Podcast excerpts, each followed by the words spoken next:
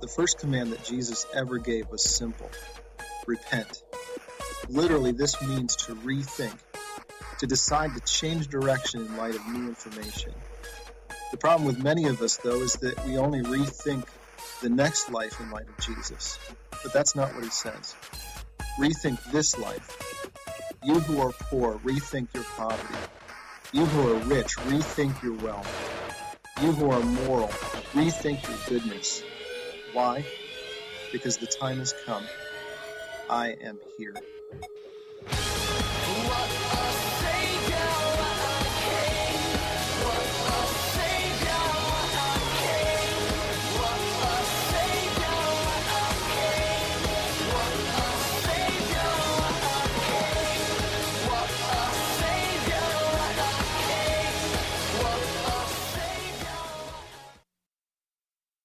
We are doing a, a series called Rethink, and uh, this is a, a, series where we are kind of journeying through the book of Mark. It's one of the four Gospels, and uh, we've now in our, our third week of the series. And uh, so this, this whole series is we're looking at it through the eyes of what does it mean to rethink our entire lives through the lens of being in a relationship with Jesus Christ. So he is the star, he is the main attraction of this entire book. And so as we're looking at it, we're looking at him we're looking at what he does, and then we're looking at our lives and maybe what we should do, be, and become in light of who he is and what he does. And so we've uh, looked at a few topics. We've looked at how Jesus began a movement, a movement of repentance, of grace, and devotion to him. And then last week, Pete led us in uh, looking at forgiveness and how sometimes we tend to think of healing um, as being the most important thing, but really God offers to us eternal forgiveness and that has a huge impact in our daily lives. This week, we're, uh, we're going to continue uh, on that, uh, that same sort of theme as looking at Jesus, what he does, and, and how it impacts our life. And uh, it has everything to do with rules. John kind of alluded to this, that, that uh, he is the rule breaker. I was trying to think of like a, a good uh, rule breaking illustration, and the best one I could come up with this. Have you ever seen the movie Gremlins? Oh, yeah. Anybody like the movie Gremlins? Let me tell you, I did not like the movie Gremlins. And here's why. I was up for a full week after seeing that movie as a kid. If you're like an adult and you see the movie Gremlins, you're like, ha, that's kind of funny and cute. When you're a kid, you are terrified out of your mind. Are you kidding me? It, like, so uh, what, the, the whole movie is based on a premise, right? The, this young guy uh, gets a birth or a, Christmas present from his father. Uh, that Christmas present, uh, they give the name Gizmo. It's this little furry, sort of cute creature. And a mogwai, yes, the technical term for the fuzzy little thing. And, uh, and there are three very important rules that you need to remember if you're going to own a mogwai. And uh, you cannot forget these. And, and so the entire movie is based around the fact that this kid forgets these three things. Can you name me those three things? Don't get wet. That's one of them. Don't feed it after midnight. And no direct sunlight. Yeah. So direct sunlight will kill it. Um, if, you, if you get it wet, it will multiply, right? So now you've got and, and whatever you do, do not feed the thing after midnight, no matter how much it begs. Why? Yeah, because it turns into what scares the pants off of a five year old. it turns into a gremlin. Uh, so the whole movie is based on the fact that these rules are not to be broken, right? And the fact that they are broken by this kid who, who sort of just doesn't really pay much attention to the rules. He's like, yeah, there's sort of rules, but I don't really need to keep them. And based on his rule breaking, mayhem ensues, right? And so the whole movie is like, what are we going to do because this kid broke the rules? And then they went and made a second one, and some other people broke the rules. And, and I think there was a third one, but I don't, I don't know much about that one. But the whole thing was about not breaking the rules, because when you break the rules, things go very, very badly, right? Um, Great story. Here, here's the thing, though there, there's nothing worse than a rule breaker, right? So, like in the story of the gremlins, it's the rule breaker that needs to sort of change and reform, right? The, the fact that he broke the rules is like a really nasty thing. And, and so, as a society, though, we don't really like rule breakers, do we? Um, they kind of get under our skin. They, don't make, they make us feel uncomfortable. We, we don't have an easy time with rule breakers. So I was trying to think of a few sort of examples of that. Um, one that gets me is like when you know you're about to get in line at the grocery store and you sort of pause for a second and then someone swoops in and gets in front of you. Rule breaker, right? How dare you? Um, maybe you're the, the, kind of person that you like to go into the, uh, the express aisle and you know it's 20 items and it can't be. If it's 21, I am calling you out on it, right? and so some, some guy comes in and you, you're counting the basket as you're behind him and you're like, there's at least 30 in there. I know it. Rule breaker, right? Um, how, how, about like a, that classmate? I remember this in college that like turned in everything late. So you went the extra effort, you stayed up late, you put in the, in the work to get your assignments done. This joker comes along and hands in everything a day or two late, and at the end of the semester, you ask him what he, his grade was, and it's the same grade that you had. Oh, right? Rule breakers. I'm sure you can think of a lot more uh, examples than that. Um, what's that? no way. Pure talent, skill.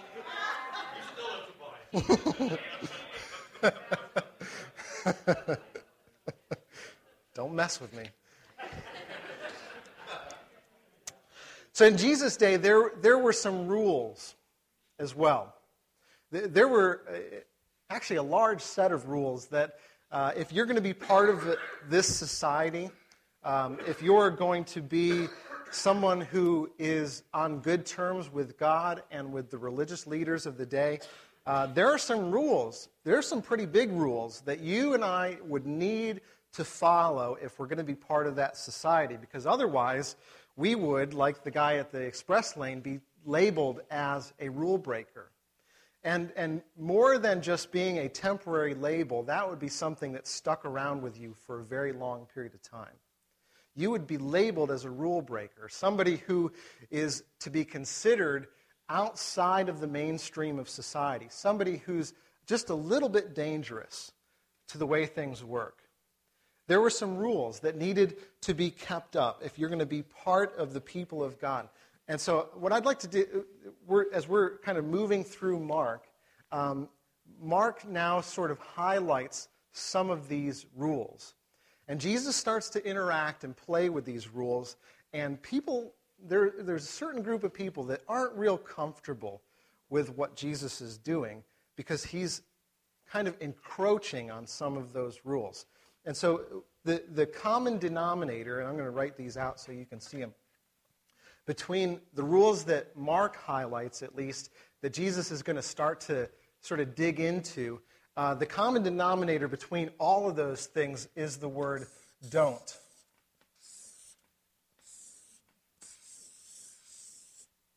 I'm going to write it real bold here so Pete can't mistake it. Can you see that? Not bad, huh? Don't if you're going to be part of this society, don't do these things because if you do, it's going to be like gremlins. There's going to be mayhem. Um, there's going to be scary creatures running through the streets causing havoc. Um, not quite to that level, but you, you're not to break these particular things. The first one was this don't hang out or don't associate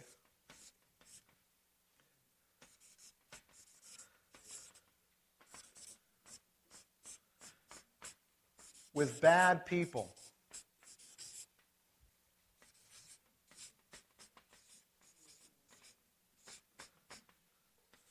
Don't hang out with bad people. The reason you're not supposed to hang out with bad people had to, to, do with ritual cleanliness. So somebody acts in a bad way, they, they mess up the system, they become a rule breaker, then they are shoved to the side of society, and then the rest of the society says, we're not going to have anything to do with that those people, that person, for what they've done. We're going to keep separate because if we associate with them, chances are we'll become like them and we too will be unclean. So you're not supposed to associate with bad people. The other thing that you're not supposed to do is forget the past.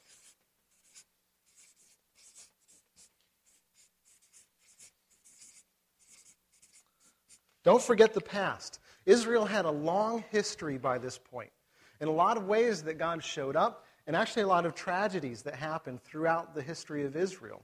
And one of the main parts of being part of the society in Israel in Jesus' day was not forgetting the past. And so they would have a number of rituals and feasts and celebrations all throughout the calendar year. They actually still do this in Jewish society that remember each and every part of the past. And so, even to the point where, in participating in these celebrations and festivals and things, you were sort of reliving the past. You were reenacting it in a new day to remember, to remind yourself of what God did then and then what He could do now.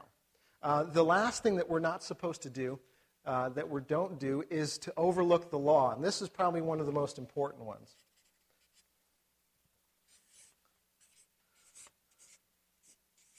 Don't overlook the law. And when I say law, I don't mean some sort of um, traffic violations or anything like that. There is a religious code that began with what God gave in the Ten Commandments, and then over time, uh, a group of people known as the Pharisees uh, expanded on those rules and regulations.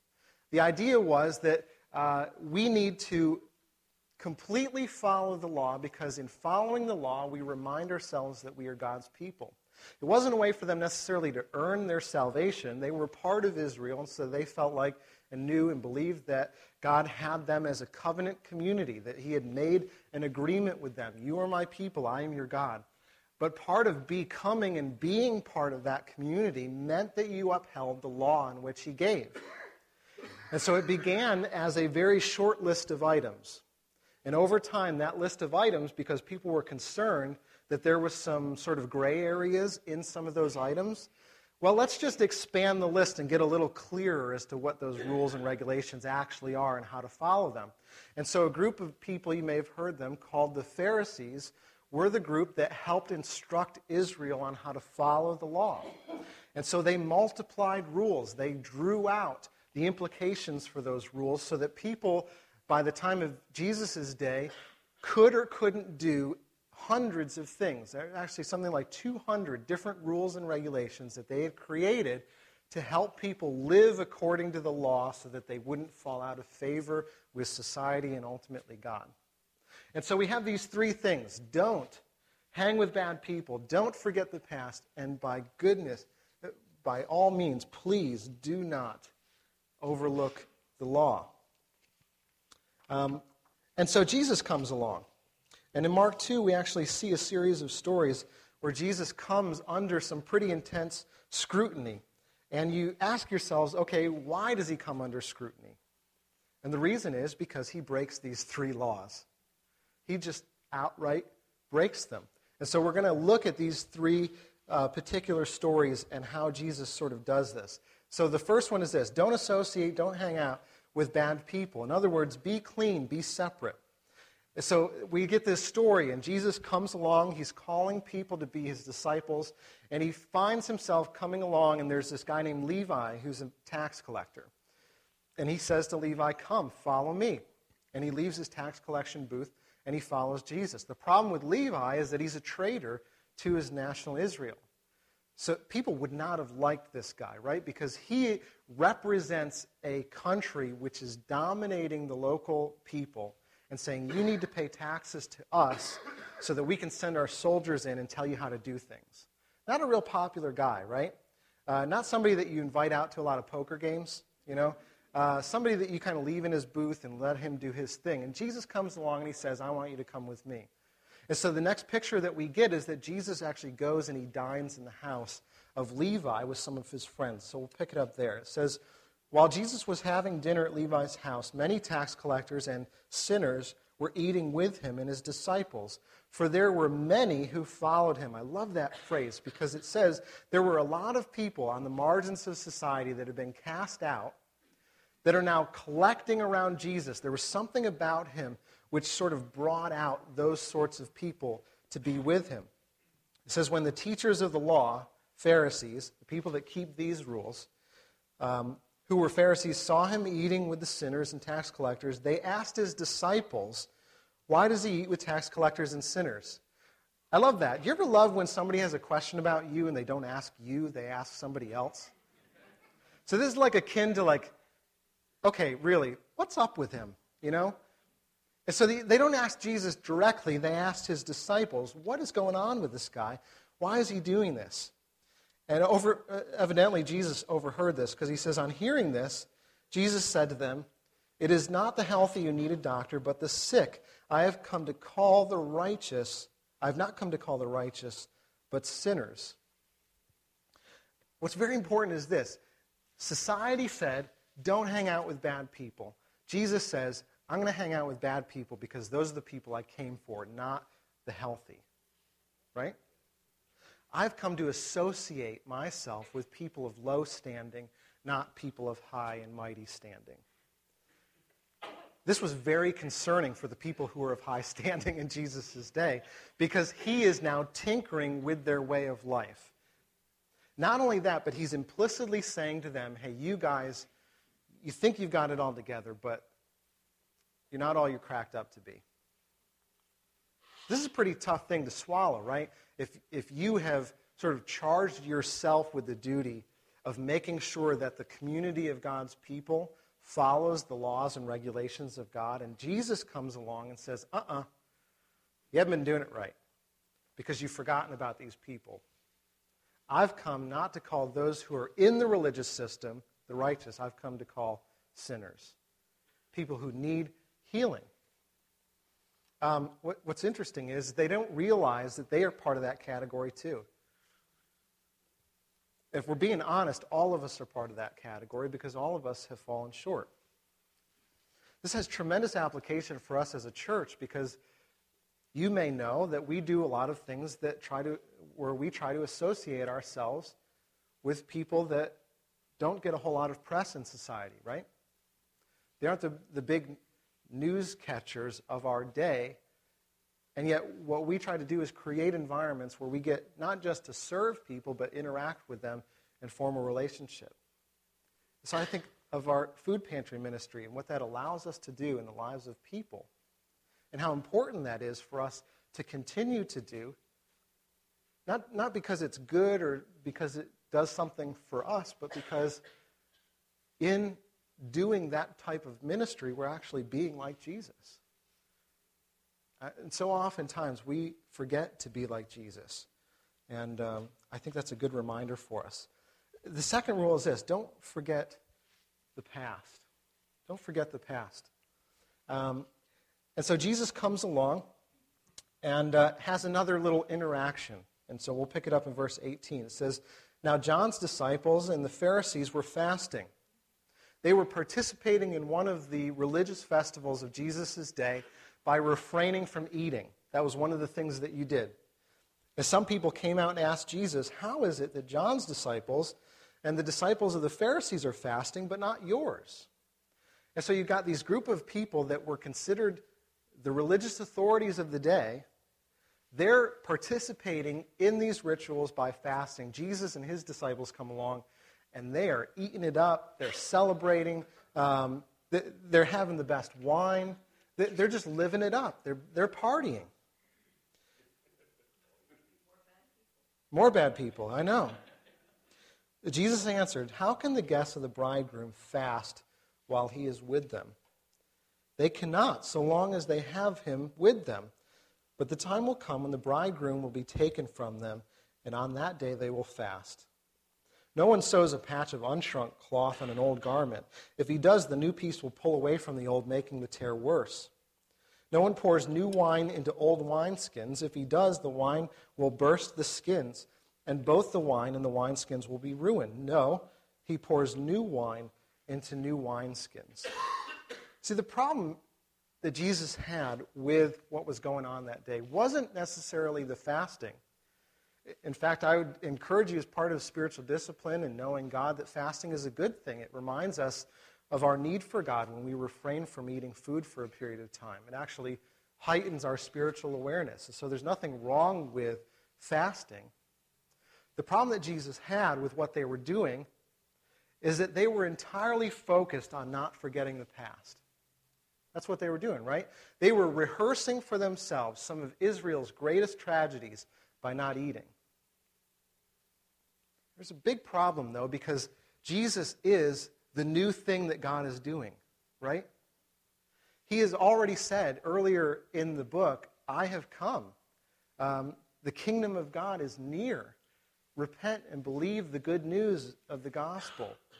A new day is breaking into the old. New things are happening. I want you to be aware of the new thing that's going on. The problem with the fasting of that time is that they were entirely focused on the past. Jesus comes in as the new wine, and they have no ability to see him because they're so focused on history. So Jesus says, Look, I'm the new wine, and you need new wineskins. You got to be able to celebrate when I'm here because I'm not always going to be here. It turns out he was right on the money, right? Because later on in the story, he gets taken out. He actually physically dies. And then he rises from the dead and he ascends back into heaven. So he's saying, look, the time that I'm here is the time to party. Um, so I'm trying to think of an application for this, and uh, the only thing I could think of was uh, how we tend to be focused on the past. We can sometimes miss the new thing that God is doing because we're so wrapped up in what's happened before. As a church, I don't want us to get this way because we can get really comfortable with what God has done in the past and use that as the fuel to kind of coast into the future. And God's saying, no, no, no. A new thing is dawning, a new opportunity is breaking. I, I think of this with us going to Haiti and being able to, to do a new thing there. It'd be very easy for us as a church to be comfortable with the fact that we've started a number of great ministries that are doing good things and just say, well, we're going to coast on those things. I don't think God would have us do that. I think we have a tremendous opportunity to break into a new sphere of ministry, to do new things, to interact with people, to have God change our minds and our hearts as we do them, because He's doing a new thing. Um, we can often get focused on the past. And the, the third rule that, uh, that He breaks is uh, don't overlook the law. Don't overlook the law. There are two stories. I'm going to focus on one of them, and uh, both have to do with breaking one of Israel's central laws, which is the Sabbath. Um, in Israel, in this day and age, you don't break the Sabbath. That was a time when you rested from sundown on Friday through Saturday because God rested. On the seventh day, when He was creating the, the heavens and the earth, He rested, right? And so Israel, as part of being patterned after God, said, We are going to take one day a week. We're not going to do anything. We're going to rest. The problem was, though, that over time, that resting became pretty legalistic.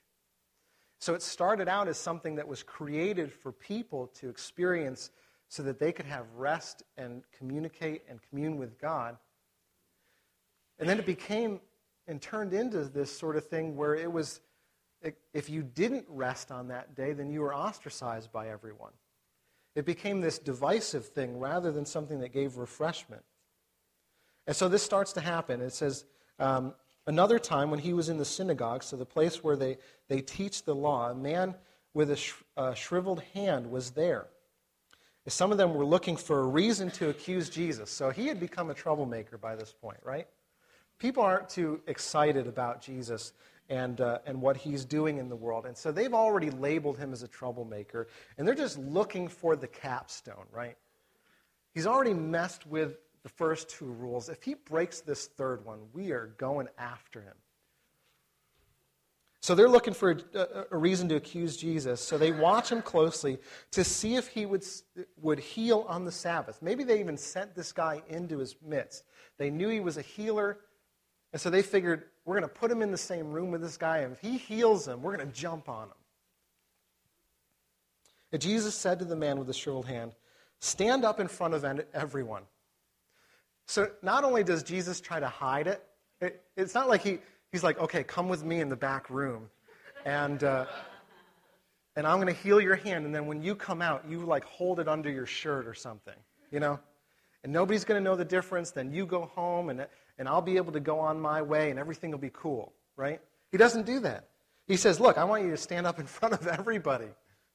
And then Jesus asked him, which is lawful on the Sabbath, to do good or to do evil, to save a life or to kill? But they remained silent. See what Jesus is doing? He's saying, look, you've created all these rules that you think help people, and yet there's someone standing in our midst that needs our help, and you refuse to help them because you're so called resting. They remained silent. They had no answer for him. And so he looked around at them in anger, deeply distressed at their stubborn hearts. The word distressed there is kind of like grieved. He's sorrowful because he under it's like you just don't get it, do you? You just don't see. And he said to the man, Stretch out your hand. He stretched it out, and his hand was completely restored. So The problem wasn't resting. Sabbath is actually a good thing.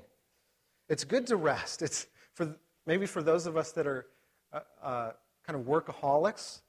We need strict period of times to be able to put down things and to reboot and reset and ha- spend time with our families and time with our Lord so that we can come back to life refreshed and not um, just continuing the grind.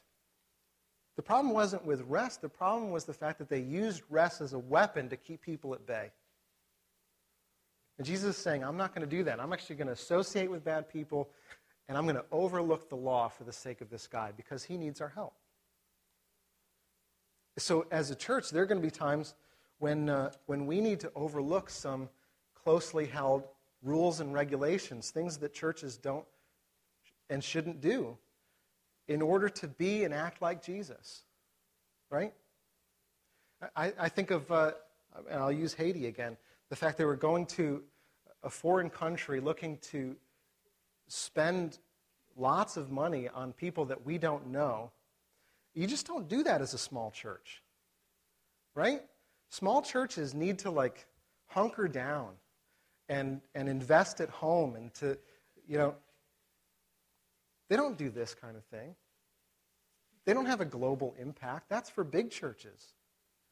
Jesus says, uh uh-uh, uh, uh-uh. No, no. That's for you. That's where I'm leading. That's where I want you to go. That's what I want you to do. I want you to associate with people that you wouldn't otherwise associate with.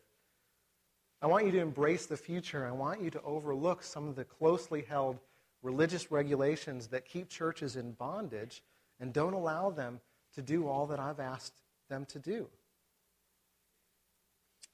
Uh, the result, though, is that Jesus' uh, rule breaking kind of marks him out as a threat. People don't really like the fact that, uh, that he's going around doing the things he's doing, saying the things he's saying, and so he gets this label on him. And uh, it's interesting because the very next verse after Jesus restores this guy's hand is this. Then the Pharisees went out and began to plot with the Herodians, which are the ruling class of that time, how they might kill Jesus. So you already get very early on in the book of Mark the fact that Jesus, from the outside looking in, things aren't going so well. You know? He's messing with the wrong people. He's doing the wrong things, saying the wrong things. And because of that, he is on a track that's ultimately going to head to death. And uh, from the outside looking in, it seems like that's a bad thing. In reality, it's the thing that Jesus wants the most because it's the thing which will provide the most of God's presence to his people. Um, so, why? You're asked, okay, he messed with all these rules. Why did he do it? Was he trying to be a rebel? Was he kind of, you know, like the person in the grocery store, just doing it for their own benefit, trying to gain attention from people? I don't think that's the case at all. He is messing with these particular rules because these were the rules that needed to be shattered in order for people that were otherwise ostracized from God's presence to be welcomed to the table.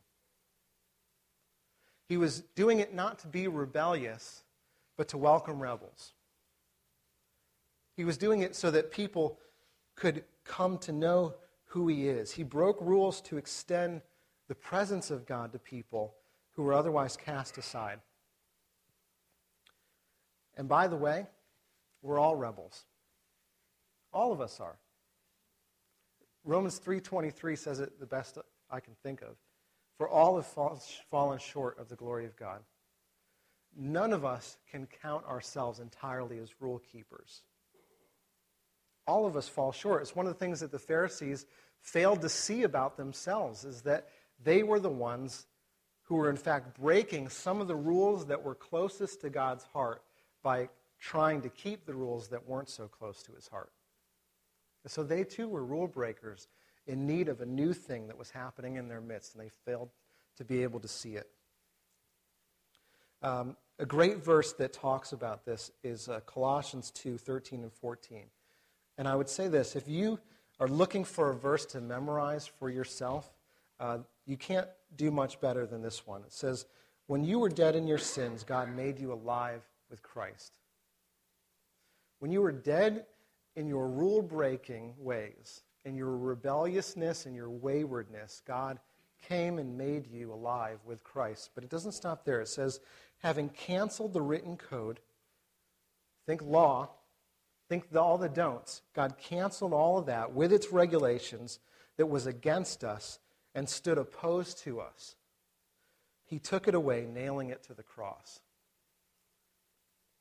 So God takes the things that keep us away from Him, all those don'ts, which in reality apply to us too. He takes all of those things and he says, I'm going to take the regulations that kept you from God and I'm going to nail them to a cross and pay for them myself. And so, what God does is instead of saying, don't hang with people that, that are bad, don't forget the past, don't overlook the law,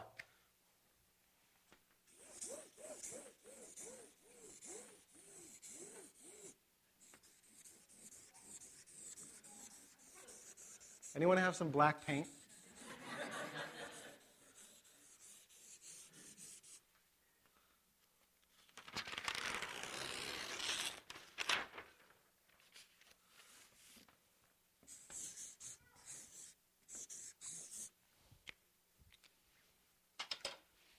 In Jesus, God chose to hang with bad people. He hangs with you.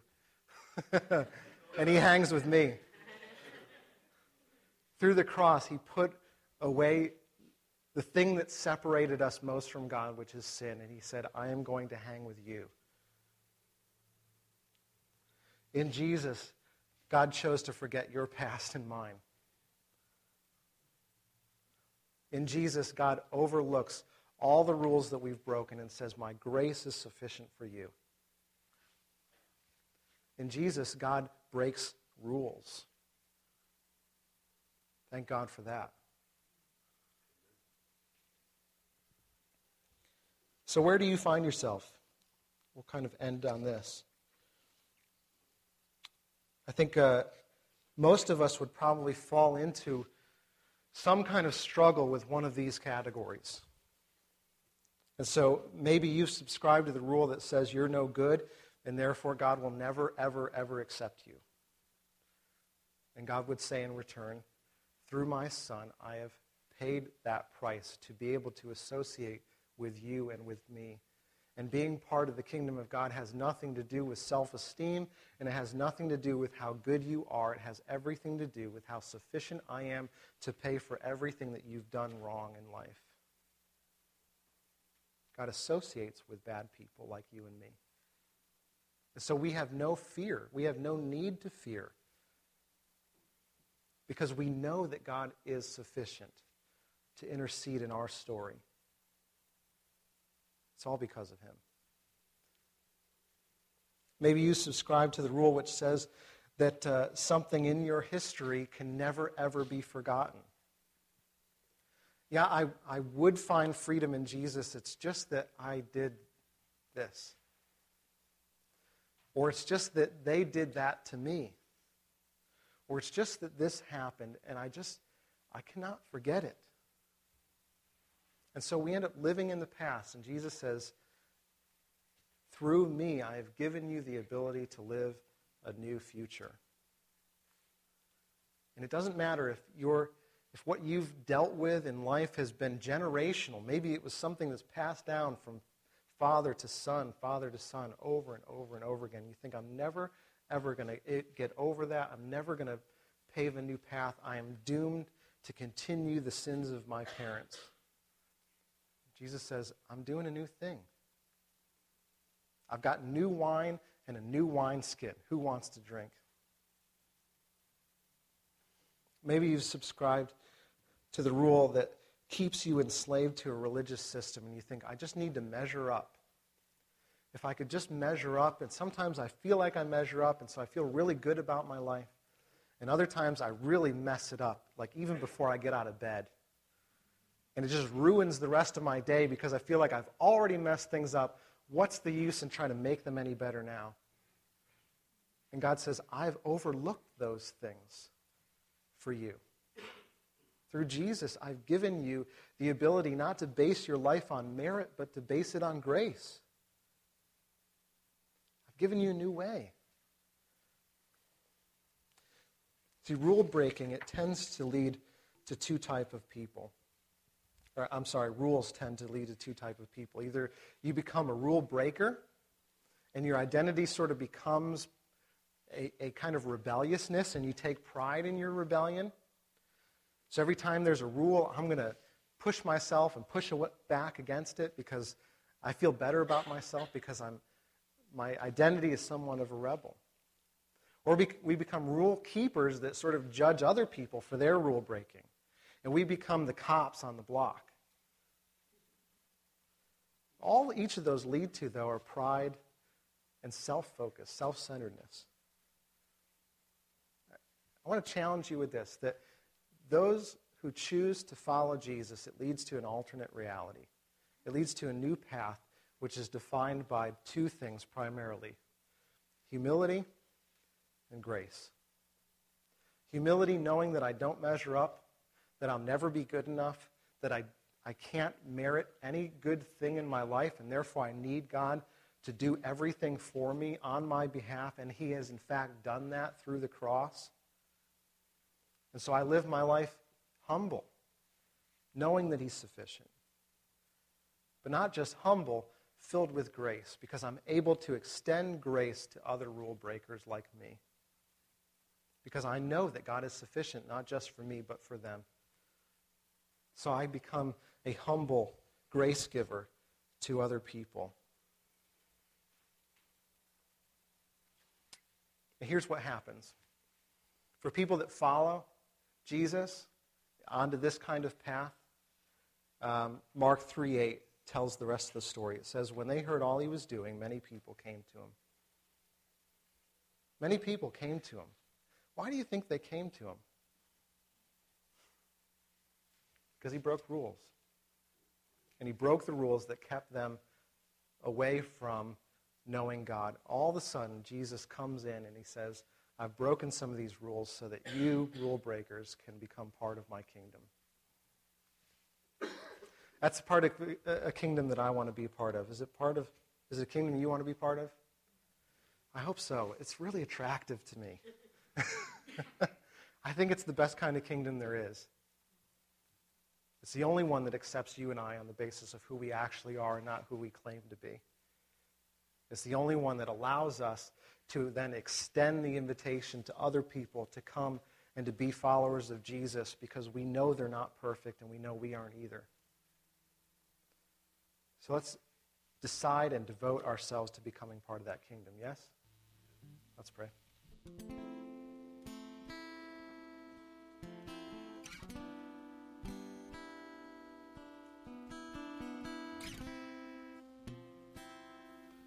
Father, I thank you so much that you, uh, you are a rule breaking God, that some of the rules which stood opposed to us um, were created by well intended people. People that wanted uh, to please you and to do your will. And some of those same rules that were so well intentioned ended up being divisive, ended up holding us away. And then you come in in the form of your son, Jesus, and you say, I'm going to break a few eggs. And uh, it's, it's not going to be fun for those people who created the rules, but it's necessary to accept those who break them. And so, God, we thank you as a room full of rule breakers who have broken our share of rules in the past. We thank you that in your Son you've chosen to associate yourself with us. We thank you that no matter what our past has held, you overlook those things and you present us a new future. And we thank you, God, that the law which stood opposed to us, you took it and you nailed it to the cross so that it has no power over your people any longer. And so, as a people, we stake our claim with you and we say our allegiance is with Jesus. God, I ask that you would give us grace as we need it and allow us to worship you now in freedom and in truth. And we'll give you glory in Jesus' name.